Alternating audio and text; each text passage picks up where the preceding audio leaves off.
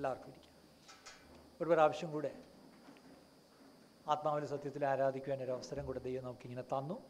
കുറച്ച് പേർക്ക് നമുക്ക് ഒരുമിച്ചൊരു സ്ഥലത്തും അതിലും അധികം പേർക്ക് നിങ്ങളായിരിക്കുന്നിടത്ത് നിങ്ങളുടെ ഭവനങ്ങളിൽ അവനവന്റെ അത്തിക്ക് കീഴിലും മുന്തിരിവള്ളിയുടെ കീഴിലും ഇരുന്ന് ദൈവത്തെ ആരാധിക്കുവാനും കൂടി ഒരു അവസരം തരുന്നതിനായിട്ട് സ്തോത്രം.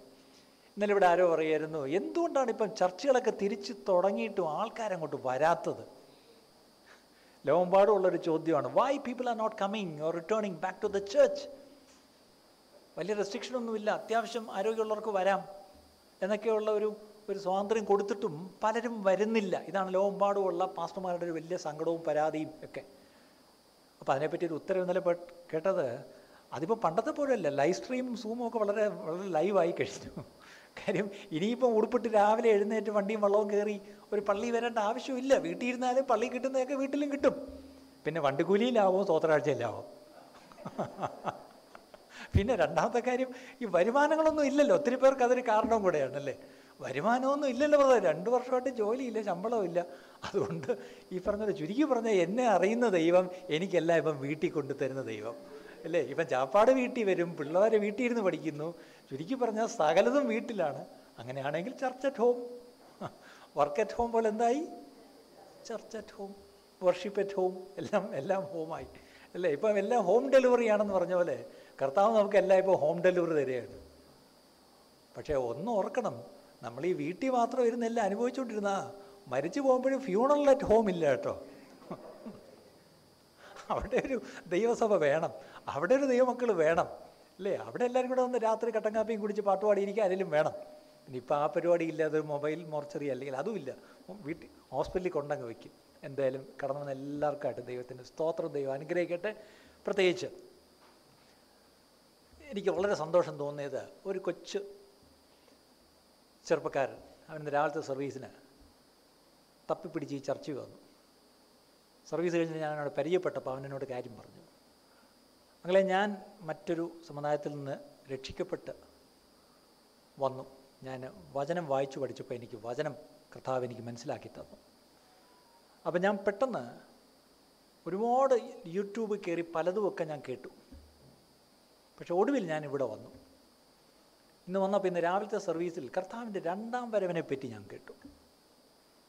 ഞാൻ വേറെ എങ്ങും ഇത് കേട്ടിട്ടില്ല.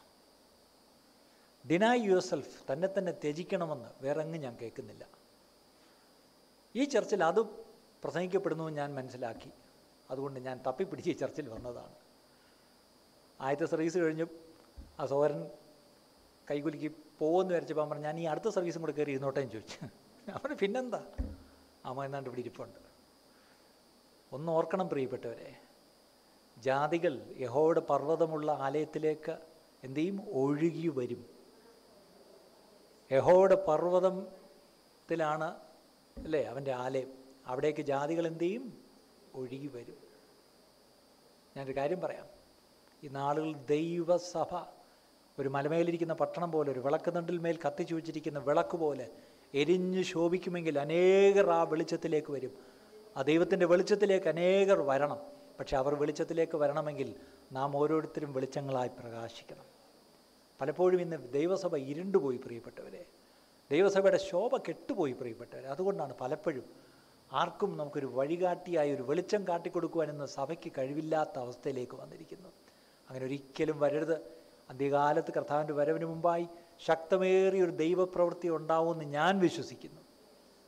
പക്ഷേ എന്റെ ഒരു ആശയായിരിക്കും. പക്ഷേ ആശിക്കുന്നതിന്റെ ഉറപ്പാണല്ലോ വിശ്വാസം. അങ്ങനെയെങ്കിൽ ഞാൻ വിശ്വസിക്കുന്നു കർത്താവ് ഒരു വലിയ പ്രവൃത്തി ചെയ്യും. അതിനുവേണ്ടി താൻ നമ്മളെല്ലാം ഒരുക്കുകയാണ്. നിങ്ങൾ ഓരോരുത്തരെയും ഒരുക്കുകയാണ്. അതോർ ഞാൻ ദൈവത്തെ സ്തുതിക്കുന്നു. ഈ ദിവസങ്ങളിൽ ഈ വചനം വേണം നമ്മളെ ധൈര്യപ്പെടുത്തുവാനും നമ്മളെ ഉത്സാഹിപ്പിക്കുവാനും നമുക്ക് ആത്മീയ വർധന വരുത്തുവാൻ. രാവിലത്തെ ആരാധനയിൽ ഞാനൊരു ആമുഖമായി പറഞ്ഞു. രണ്ടാമത് ഞാൻ സമയമെടുക്കുന്നില്ല. തെസലോനിക്കർക്ക് എഴുതിയ ലേഖനം ഒന്നാം ലേഖനത്തിന്റെ അഞ്ചാം അധ്യായത്തിലാണെന്ന് തോന്നുന്നു. അപ്പോസനായ പൗലോസ് പറയുന്നു നിങ്ങളിപ്പോൾ ചെയ്തു വരുന്നത് പോലെ നിങ്ങൾ മേലാലും എന്ത് ചെയ്യണം? നിങ്ങൾ അന്യോന്യം നിങ്ങൾ ധൈര്യപ്പെടുത്തിയും നിങ്ങൾ ആത്മീയവർദ്ധന വരുത്തിയും പോരണം.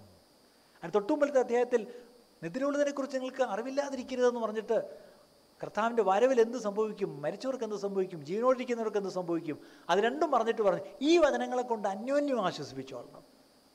അത് വേറൊരു കോണ്ടെക്സ്റ്റാണ് പക്ഷെ അടുത്ത അധ്യായത്തിൽ പറയുന്നു അല്ല മരിച്ചവർ പോട്ടെ അവർ കർത്താവിന്റെ വരവിൽ എഴുന്നേക്കും അവരിപ്പം തൽക്കാലം കർത്താവിന്റെ സന്നിധിയിൽ വിശ്രമിക്കുന്നു ശരീരം മാത്രമേ ഇവിടെയുള്ളൂ അതും ഉയർത്ത് തേജസ്കരിക്കപ്പെട്ട് പോവും. പക്ഷേ ഭൂമിയിൽ ജീവനോടെ നിങ്ങളിപ്പോൾ ഇരിക്കുമ്പോൾ നിങ്ങൾ ചെയ്തുകൊണ്ടിരിക്കുന്ന ഒരു കാര്യമുണ്ട്. എന്താണ്? അന്യോന്യം ധൈര്യപ്പെടുത്തണം അത് മലയാളത്തിലൊരു റോങ് വേർഡാണെന്ന് ഞാൻ ചിലപ്പം പറയും. അല്ലേ? പ്രബോധിപ്പിക്കുക. പ്രബോധനം എന്ന് കേട്ടാൽ നമ്മുടെ മനസ്സിൽ കുട്ടി പ്രസംഗം. ഇപ്പം ബ്രദർ അല്പനേരം പ്രബോധിപ്പിക്കുക എന്ന് പറയാം അതാണ്ട് വലിയ പ്രസംഗത്തിന് മുമ്പ് ഒരു കുട്ടി പ്രസംഗം. ഇപ്പം ഞാൻ ചെയ്യുന്നൊരു പ്രബോധനമാണ്. അല്ലേ? ഞാൻ ചെയ്യുന്നൊരു കുട്ടി പ്രസംഗമാണ് അപ്പോൾ ഈ പ്രബോധനം എന്ന് കേട്ട ഉടനെ ഒരു എക്സോട്ടേഷൻ എന്ന് കേട്ട ഒരു പ്രസംഗം എന്നാണ് നമ്മുടെ മനസ്സിൽ. അല്ല. ടു എൻകറേജ് എന്നാണ് ഇംഗ്ലീഷ് വാക്ക്. അതിന്റെ അർത്ഥം അന്യോന്യം ധൈര്യപ്പെടുത്തണം. അടുത്തത് സ്പിരിച്വലി എഡിഫൈ വൺ അനദർ ആത്മീയമായി നമുക്കൊരു പ്രോത്സാഹനം ഉത്സാഹം അന്യോന്യം കൊടുക്കാൻ കഴിയണം. അല്ലേ? ആരെങ്കിലും എന്നെ ഉത്സാഹിപ്പിക്കുമോ എന്ന് പറഞ്ഞ് നമ്മൾ നടക്കരുത്. നമ്മൾ ഉത്സാഹി പ്രാപിക്കണം. അതേസമയം ലഭിച്ച ഉത്സാഹം മറ്റുള്ളവർക്ക് നമ്മൾ പകർന്നു കൊടുക്കുന്നവരും ആയിത്തീരണം. അതിനായിട്ട് ദൈവം നമ്മളെ അനുഗ്രഹിക്കട്ടെ. കടന്നു പോകുന്ന എല്ലാവർക്കും